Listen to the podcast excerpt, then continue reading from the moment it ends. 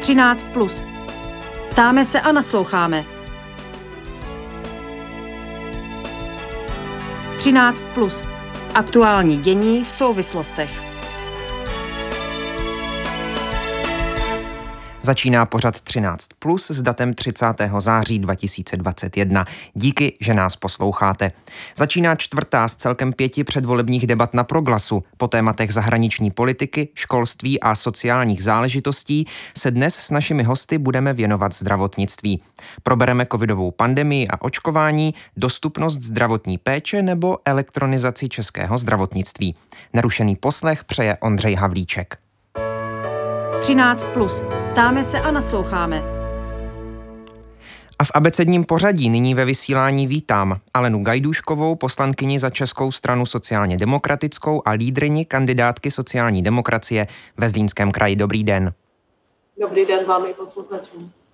Druhým diskutujícím bude poslanec hnutí Ano Jiří Mašek, který kandiduje ze druhého místa kandidátky hnutí Ano v Královéhradeckém kraji. Dobrý den i vám. Také dobrý den vám i posluchačům. A trojici diskutujících uzavírá poslanec za TOP 09 Vlastimil Válek, který je trojkou na kandidátce koalice spolu v Jihomoravském kraji. Vítejte i vy, dobré odpoledne. No já vás slyším, nevím, jestli slyšíte vy mě. A v tuto, v tuto chvíli už i my slyšíme vás, tak e, i Vlastimil Válek je s námi ve spojení, všechny tři. Vás ještě jednou vítám, dobré odpoledne. Nejprve na každého z vás tedy rychlá otázka podle programu vašich eh, stran nebo koalic. Prosím o stručnou odpověď. Začneme s paní Gajdůškovou. Proč je jedním z deseti hlavních bodů volebního programu sociální demokracie do letošních voleb zabránění privatizaci českého zdravotnictví, když žádný z kandidujících subjektů privatizaci nenavrhuje? Nebudete bránit něčemu, co ani nikdo vlastně nechce? Zaprvé tam máme větu, že bráníme a chceme zabránit a budeme bránit, tak jako jsme to dělali do posud, privatizaci, ale také komercionalizaci. Eh, českého zdravotnictví. A eh, tam se ukazovalo v okamžiku, kdy eh, vládla pravice, že to byl jednoznačný, jednoznačný trend.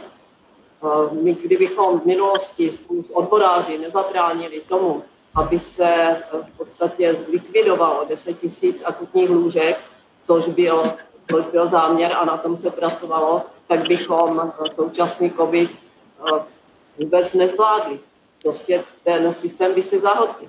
Vidím. Takže my, my dopředu, dopředu říkáme, chceme dostupné zdravotnictví pro každého bez ohledu na to, co má v peněžence, protože zdraví je ta nejcennější hodnota, kterou máme a myslím si, že nás bohužel život poučil všechny. Pokud chce krátce reagovat některý z pánů, teď je ten prostor, pane Válku, u vás jsem viděl reakci hned od začátku. Mě to baví, no tak zabránili tomu. Hlavně, že jsou v koalici s premiérem, který vlastní síť privátních, privátních zdravotnických zařízení. To jste mu v tom fakt zabránili. A Agel to je taky privátní firma. Úplně nevím, jak by mě kdokoliv zabránil, když nepodepíšu smlouvu s pojišťovnou a budu pracovat jako lékař za hotový, což je spousta ginekologů v Praze. Právě neschopnosti předchozí vlády se to, této vlády k tomu došlo, tak jak by mě to mohli zabránit. To jsou takové slova, které jsou naprosto mimo realitu. Pane Mašku, vy, vy chcete reagovat? A tak reagovat navážu asi na pana profesora Válka, tak v podstatě to trošku byly proklamace od kolegyně Gajduškové, protože to zdravotnictví je nějakým způsobem nastaveno. Máme asi optimální teďka počet akutních lůžek, otašlo především v té covidové pandemii a ukázalo se, že bylo dobře, eh, že se dále prostě ta akutní lůžka nesnižovala a já si myslím, že ten poměr toho nastavení uh, toho privátního zdravotnictví je asi optimální, že s tím nikdo dál nepočítá s tím rozšiřováním. Ta síť Agelu, to tady kolega uh, zmínil, ale samozřejmě páteřové jsou pro nás fakultní nemocnice a krajské zdravotnictví, které většinou je v rukách jednotlivých krajů ve formě příspěvkových organizací, akciovek a podobně. A ten systém je v současné době podle mě, podle mě funkční a spíš se asi budeme bavit o tom zaměření, o těch programech, jestli teda digitalizace, jestli se soustředit na preventivní programy, jaký teďka a o tom... nachází čas, co by mělo být vlastně v tom zdravotnictví pro nás zásadní. I o tom budeme eh, dále mluvit. Teď, pane Mašku, zůstaneme... Já to, musím, já to musím ale doplnit. My mluvíme o tom, že nechceme dopustit další privatizaci a komercionalizaci. Že chceme Jak? zachovat tu základní síť uh, ve veřejné ruce, protože jenom v té rovnováze mezi soukromým a veřejným sektorem ty věci fungují. A to se netýká jenom zdravotnictví, to se týká všech veřejných služeb. Pojďme dál, pane Mašku. Eh, otázka k vašemu volebnímu programu. Nenašel jsem v něm ani jeden bod vztahující se k dalšímu řešení pandemie COVID-19. Eh, tak mě zajímá, do řešení pandemie už není prohnutí ano důležitým zdravotnickým problémem? Tak určitě je, ale současné dny vlastně ukazují, v jakých se pohybujeme hodnotách. Víme, že to nejhorší eh, za sebou máme, tu, ta pandemie nás tady přišla v době, kdy jsme bohužel nebyli očkovaní, proto tady byly i ty vysoké oběti a dneska, když to dobíhá v těch jiných státech, tak to je za jiných podmínek, kdy už jsou tam proočkovaní, uh, respektive se setkali s infekcí. No, uh, proto tam asi tohle to není, protože my máme, jak jsem řekl, to nejhorší za sebou. Eh, bohužel nás to připravilo, zaskočilo nás to jako celý svět nepřipravený, ale teď už připravení jsme, jsme připraveni materiálně, jsme díky našim skvělým zdravotníkům připraveni personálně, jsme schopni aktivizovat covidové týmy, vidíme, že to funguje, ale přece jenom dneska na jípkách máme kolem 20 pacientů na ventilátorech, takže si myslím, že to je nesrovnatelné s tím minulým obdobím, čili jsme připraveni a proto to v těch prioritách není, protože si myslím, že tuhle tu situaci už jsme zvládli a jsme na ní připraveni. O očkování a dalším vývoji pandemie se budeme bavit za chvíli. Ještě, pane Válku, k vám v programu slibujete zajistit důstojnou mzdu pro všechny zdravotnické profese. E, přitom sami zástupci praktických lékařů pro dospělé i děti, ginekologů, zubařů, ambulantních specialistů a hospodářské komory minulý týden v otevřeném dopise premiéru Andreji Babišovi vyzvali, aby stát nepřistoupil k tomu chystanému zvýšení mest o 10%. Eh, jak chtějí zdravotnické odbory a Česká lékařská komora. Eh, zajímá mě, o kolik vy chcete zvýšit eh, mzdy zdravotníkům, tak aby jste jim zajistili tu důstojnou mzdu, o které mluvíte, ale zároveň se zdá, že možná oni zas o tak vysoké zvýšení nestojí. Tak oni mluvili ne o zdravotnicích, ale mluvili o lékařích a mluvili o lékařích, kteří jsou zaměstnanci. Nemluvili o lékařích v soukromém sektoru. Chápu, že když je hájí, tak nechtějí, aby se zaměstnancům ve státním sektoru zvyšovaly platy, a nemluvili vůbec o soukromém sektoru ve smyslu soukromých nemocnic, kterých je poměrně hodně v České republice. Už vůbec nemluvili o zdravotních sestrách, o nelékařských profesích, radiologických asistentech a už vůbec nezmiňovali technicko-hospodářské pracovníky, sanitáře, ty, kteří jsou nižší zdravotničtí pracovníci. A pochopitelně se tady celý ten balík týká i těch, kteří jsou teoretici, učí na lékařských fakultách a přesto jsou to zdravotníci a teď v době covidu se ukázalo, že byli potřeba, protože pomáhali. Ti všichni musí mít mzdu takovou, aby neměli důvod z ekonomických důvodů odcházet do zahraničí. Já nechci a my nechceme, aby se u nás dělo to, co se dělo na, a děje na Slovensku, že jejich zdravotníci houfně odchází do České republiky. Já bych nechtěl, aby naši zdravotníci, tak jako například z Maďarska, méně z Polska, houfně odcházeli na západ za lepší mzdou a vydělávací. To je jedno, jestli jsou to lékaři, jestli jsou to sestry, jestli jsou to jiné kategorie zdravotnických pracovníků. Ten plat musí kontinuálně narůst, tak jak rostou příjmy zdravotních pojišťoven. Přem příjem zdravotníků je de facto dán tím, jaké jsou úhrady od zdravotních pojišťoven. A pokud porostou úhrady u zdravotních pojišťoven, ruku v ruce s tím musí růst plat zdravotníků. Poslední poznámka, pořád se ani vzdáleně neblížíme tomu, jaký je v, tom, v těch nákladech zdravotnických zařízení poměr platů versus poměr ostatních nákladů. U nás se procentuálně platy podílí někde kolem 50%, od 48 do 52. Jsou země na západ od nás, kde to procento je daleko vyšší, jsou dokonce pracoviště a země, kde to procento se blíží 80%. A to je to, kam se my musíme také dostat. Říká Vlastimil Válek spolu s Jiřím Maškem a Alenou Gajduškovou je teď hostem v pořadu 13 plus na rádiu Proglas. V předvolební debatě se bavíme o zdravotnictví. Pojďme teď k té covidové situaci. Z více než 11 tisíc nově pozitivně testovaných za poslední měsíc byly bez vakcíny více než čtyři pětiny z nich, z hospitalizovaných téměř tři čtvrtiny. Vyplývá to z dat o nákazách po očkování, které zveřejňuje ministerstvo zdravotnictví. Podle odborníků vakcína sice u převládající varianty koronaviru Delta nezabrání po každé nakažení, ale chrání před vážným průběhem. Eh, dokončené očkování má v Česku podle posledních dat pěta, zhruba 55% populace. Nicméně zájem o očkování klesá, velkokapacitní centra se ruší. Hm, tak jak podle vás dospět k té proočkovanosti 70 až 80% obyvatelstva, která by podle eh, těch modelů měla zastavit epidemii? Jak vnímáte třeba cestu povinného očkování? Paní Gajdušková. povinné očkování asi není úplně ta správná cesta. My musíme lidi opravdu přesvědčit a situace, tak jak se vyvíjí, tak si myslím, že v téhle chvíli přesvědčivá je. Vy jste, vy jste ta čísla uváděl, jak jsou na tom lidé bez očkování a jak ti, kteří se očkovat nechali. Já bych akorát zvažovala buď povinné očkování, anebo pravidelné testování u těch, kteří dál pracují s lidmi. A to jsou lidé nebo zaměstnanci v sociálních službách, a sam, samozřejmě zdravotníci. Protože tam prostě společnost uh, musí chránit ty slabší, uh, ty ohrožené. Takže tam by měla být podmínka buď očkování, anebo to, nebo to pravidelné testování. A jinak bych apelovala na všechny, aby skutečně využili toho rozhodnutí, toho, věci dokázali ty vakcíny v relativně rychlé době vyrobit vyrábět tak, že opravdu fungují. Dneska se to ukazuje, že opravdu lidi chrání. Chrání toho konkrétního člověka a chrání i to jeho okolí. Skutečně apel na jakousi zodpovědnost těch lidí vůči samotným sobě, ale i vůči svému okolí. Jak to vidí Jiří Mašek z Hnutí Ano? Souhlasíte s tím, o čem mluvila paní Gajdušková, tedy o možnosti povinného očkování u pracovníků v sociálních službách a u zdravotníků?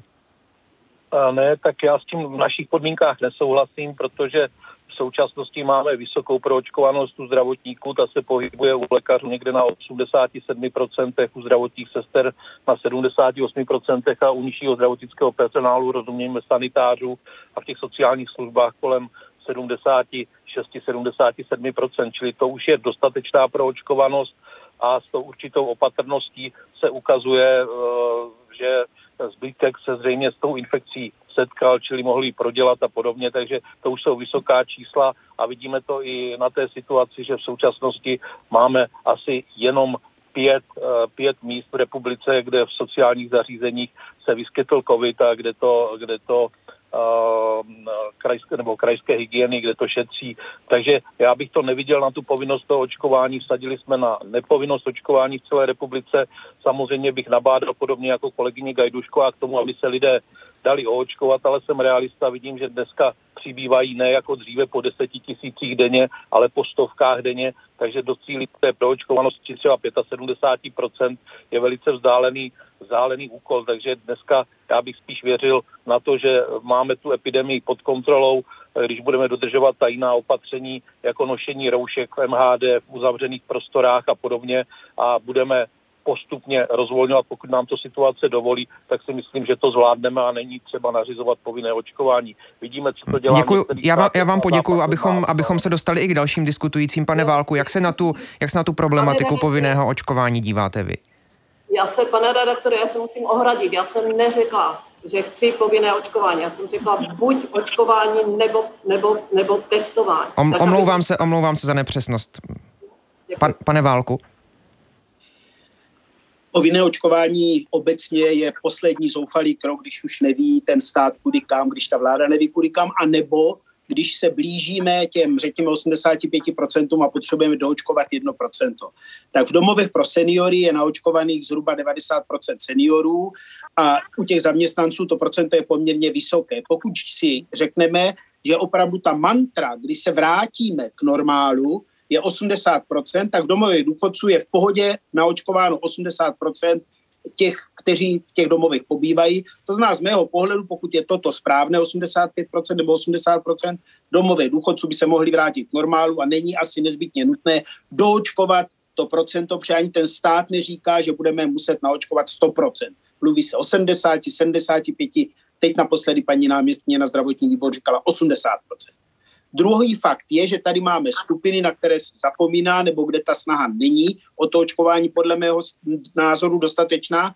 Ta první skupina je poměrně velká skupina zahraničních pracovníků pobývajících na území České republiky. Podle různých statistik je to několik set tisíc občanů, možná k milionu. Jsou to agenturní pracovníci, jsou to studenti, výzkumníci, vědci kteří, pokud nema, nejsou eh, pojištěnci některé z těch komerčních eh, normálních pojišťoven, nemají standardní pojištění, musí si za očkování platit. Já jsem doporučoval panu ministrovi, aby i ti to měli očkování zdarma, protože se nám to bohatě rentuje. Zvýšíme to procento proočkovaných pobývajících na území České republiky. My se nebavíme o občanech České republiky, ale o těch, co pobývají na území České republiky.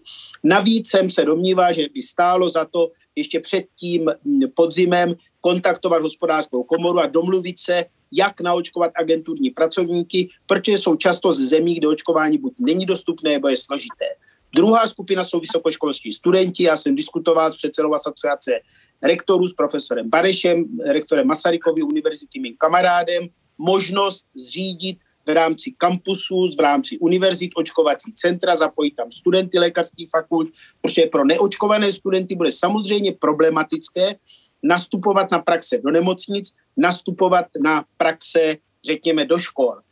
Ani jedno se mě nepodařilo pana ministra přesvědčit, aby realizoval, ale tím bychom zvýšili to pro očkování.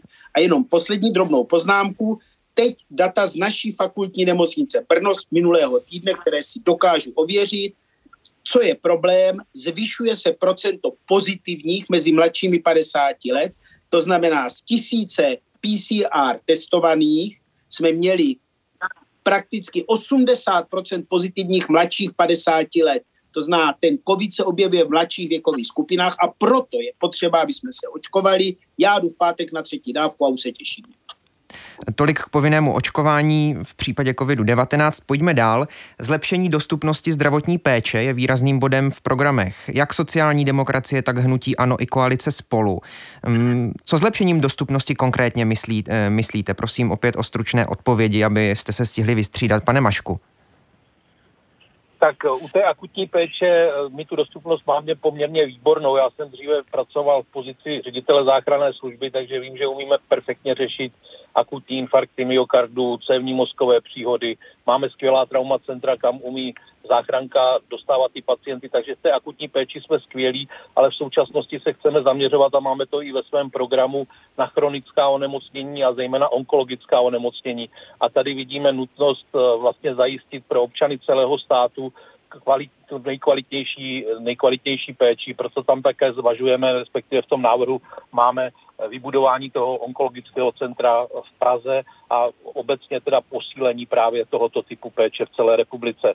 Je třeba se na to soustředit, protože, jak jsem zmínil, ty akutní stavy, které jako řešíme už dneska na světové úrovni, tak eh, právě ta chronická onemocnění, onkologická onemocnění eh, jsou vlastně metlou naší populace a je potřeba tady zapřít všechny síly v současnosti a to zaměření teda v tom programu považuji za správné. Pane Válku, co si o tom myslíte? Vy souhlasíte s panem Maškem?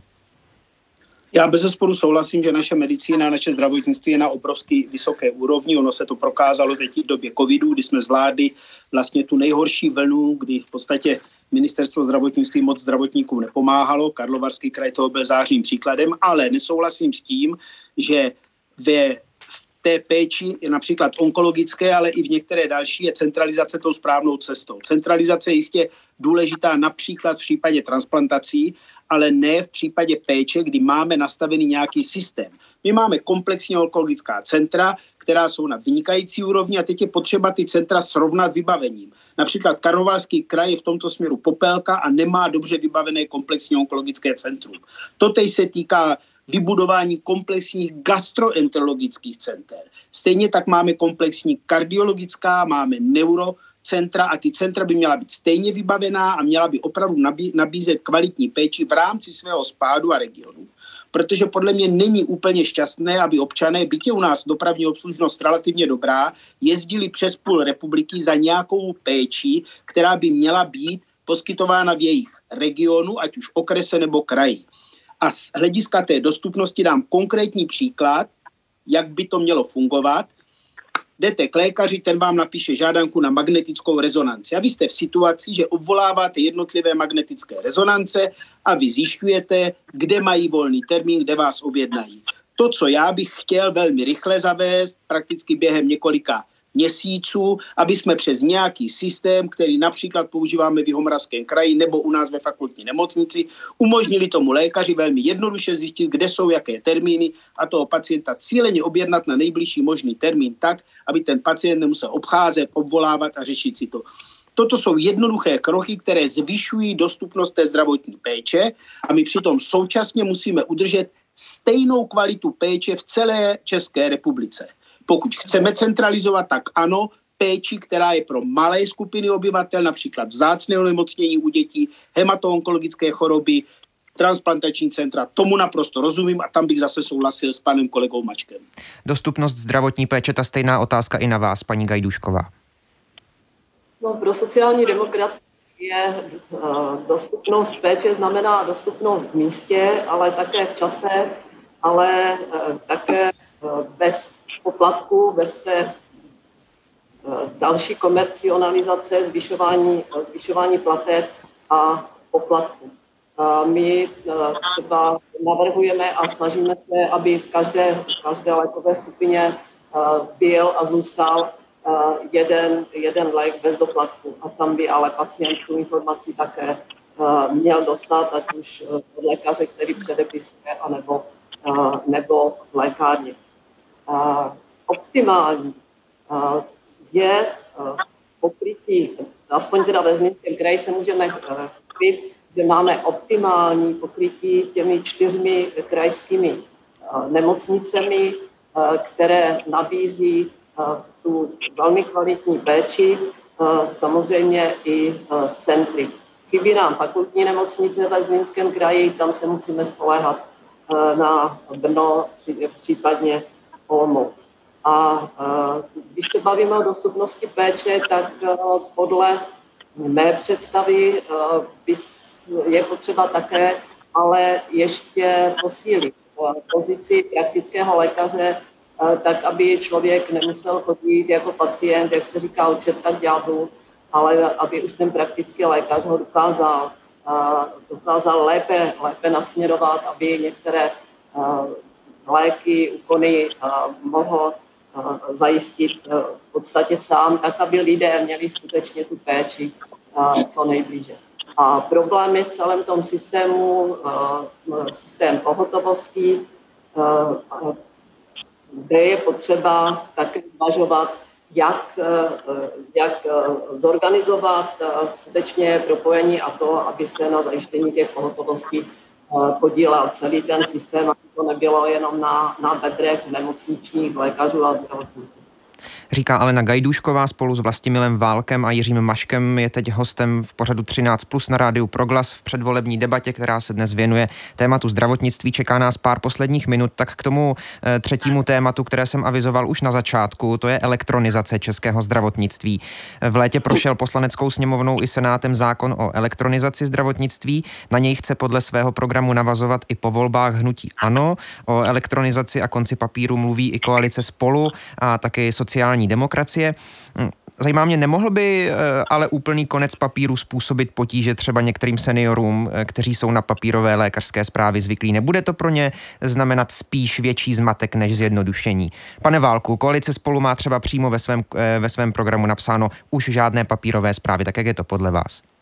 Ano, papírová zpráva má zásadní problém v tom, že ji ten pacient někam donese a ten lékař musí v té nemocnici přepisovat, ten lékař praktický.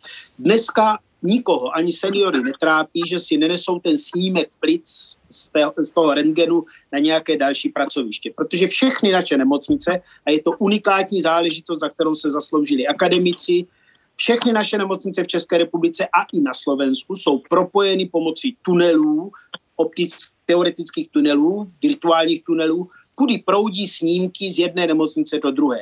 Já když si vezmu svůj mobil, zavolám do nějaké nemocnice, kde vás, pane redaktore, vyšetřili, vy mě k tomu dáte svolení a svoje data, tak mě během minuty do toho mobilu přijdou vaše snímky a já si je můžu prohlídnout, včetně nálezu a skonzultovat to. Takže my máme nachystané tunely. A teď jediné, co je potřeba změnit, je to několik legislativních úprav na úrovni vyhlášek, aby těmi tunely proudila zdravotnická dokumentace, který když vy budete ležet v okresní nemocnici, přeloží vás do jiné nemocnice, tak ještě dřív, než tam dorazíte, tak tam dorazila vaše dokumentace, kterou si uloží do svého informačního systému. Vám dají propouštěcí zprávu. V naší nemocnici, ve fakultní nemocnici Brno jsme to již takto nastavili, to znamená z každé okresní nemocnice k nám na urgentní příjem může přijít elektronicky dokumentace pacienta, ten pacient s tím nemá problém, ale dramaticky se zjednoduší práce lékařů a cílem je, aby se nemusela stále dokola a dokola opisovat, přepisovat a kopírovat zdravotnická dokumentace. Aby dokumentace chodila za pacientem a ne, aby pacient musel na dokumentaci. Jednoduchý cíl. Paní Gajdušková, co vy říkáte na, na tu otázku a na to, co říká pan Válek? Souhlasíte s tím? Eh, digitalizace je prostě trend, eh, který, který jde, běží a můžeme eh, ji využít pozitivně a nebo, nebo s ní nadělat ještě, ještě spoustu překážek. Vím, co bylo za debaty kolem elektronického receptu. Kdyby, kdyby nebyl, tak zase bychom to za doby covidu měli všichni, jak pacienti, tak zdravotníci, mnohem těžší. Elektronická neschopenka, stejný křik byl, když se zaváděla Ministerstvo práce a sociálních věcí od sociální demokracii prosadilo, zavedlo a myslím si, že je to velmi pozitivní krok. Věřím tomu, že i to propojení, souhlasím s panem váženým kolegou Válkem, že je potřeba propojit a zajistit i to, aby chodila zdravotnická dokumentace. Naše představa ale ještě je, že bude mít pacient v ruce něco jako hm, zdravotnickou dokumentaci na nějaké kartě a bude to on, kdo s tím bude zacházet, kdo, kdo bude to mít k dispozici a kdo k tomu dá samozřejmě přístup. Ale je potřeba skutečně říct, že ještě alespoň po nějakou dobu bychom alespoň částečně eh, měli zachovávat, eh, zachovávat eh, některé záležitosti i v papíře, protože se zpětně ukazuje, že papír vydržel tisíce let, ale ty elektronické nosiče nejrůznější za pár let nepustíte, protože už na to nemáte ten přístroj, kterým to, kterým to jste schopni spustit. Takže ano, digitalizace super, velmi podporujeme, snažili jsme se a budeme se snažit aby sloužila, ale naším cílem je, aby lékaři, eh, zdravotní sestry, personál byl především u pacienta, aby se věnoval pacientovi a neseděl v A prostor ke stejnému tématu ještě Jiří Mašek z Hnutí Ano. Tak já bych zareagoval, že ta digitalizace není jenom trend, ale digitalizace je nutnost. A já jsem už tady anoncoval, že jsem ze záchranářského prostředí a my konkrétně v Hradci Králové nebo v celém Královéhradeckém kraji už od roku 2019 máme na záchrance úplně bezpapírovou dokumentaci, kdy posíláme zprávy přímo do nemocnice, ty nás předbíhají a mají je v monitoru ty přijímající lékaři nebo celé týmy ještě předtím, než přijíždí pacient a tyto zprávy jsou už dva roky zpětně digitálně podepsané.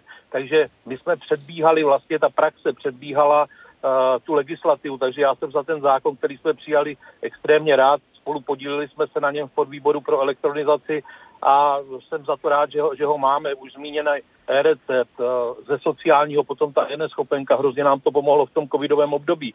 A tady bych navázal na to, že v tom klidnějším oboru, ve kterém se pohybuje pan profesor Válek a posílají si uh, ty obrázky po celé republice a pomáhá to těm pacientům při jejich vyhodnocování a konzultacích, tak prostě ty cesty tady jsou a je potřeba to všechno zrychlit a hlavně tomu dát ten legislativní rámec, protože často jsme se pohybovali uh, v takové té své snaze těm pacientům co nejvíce pomoct a ten systém vlastně urychlit, tak jsme se pohybovali na hraně zákona, takže já jsem za ten zákon o té elektronizaci rád a je to, je to v podstatě záležitost, která může těm pacientům, jak říkal pan profesor, pomoci při tom vyhledávání těch vyšetření třeba v sousedních zdravotnických eh, pracovištích. My jako záchranka vlastně čerpáme z databází nemocnic informace o pacientech a jak už jsem řekl dopředu, než je tam přivezeme, je tam posíláme. A vždycky se to dá potom, eh, když je ta potřeba pro nějakého pacienta, tak se to vytisknout dá, ale už neskladujeme žádné tuny papíru nikde. Čili digitalizace jistě. Říká poslanec Hnutí Ano Jiří Mašek, je zároveň druhým na kandidátce Hnutí Ano v Královéhradeckém kraji. Byl naším hostem v dnešní debatě. Díky moc za váš čas naslyšenou. Spolu s ním byla hostem také Alena Gajdušková, poslankyně za Českou stranu sociálně demokratickou a lídrině kandidátky sociální demokracie ve Zlínském kraji. Hezký den i vám a díky. Hezký den a pevné zdraví všem. A spojen na dálku s námi byl také poslanec za TOP 09 Vlastimil Válek, který je trojkou na kandidátce koalice spolu v Jihomoravském kraji. Díky moc i vám. Hezký den. Krásný den vám i posluchačům. 13 plus na proglasu. Do středu dění. Tím končí čtvrtá z pěti předvolebních debat na proglasu. Závěrečné téma zemědělství a životního prostředí otevřeme v pondělí 4. října ve stejném čase od 13 hodin a 5 minut. Na přípravě dnešního vydání pořadu 13 plus spolupracovala Jaroslava Otradovcová. Od mikrofonu se loučí a u příští debaty naslyšenou těší Ondřej Havlíček.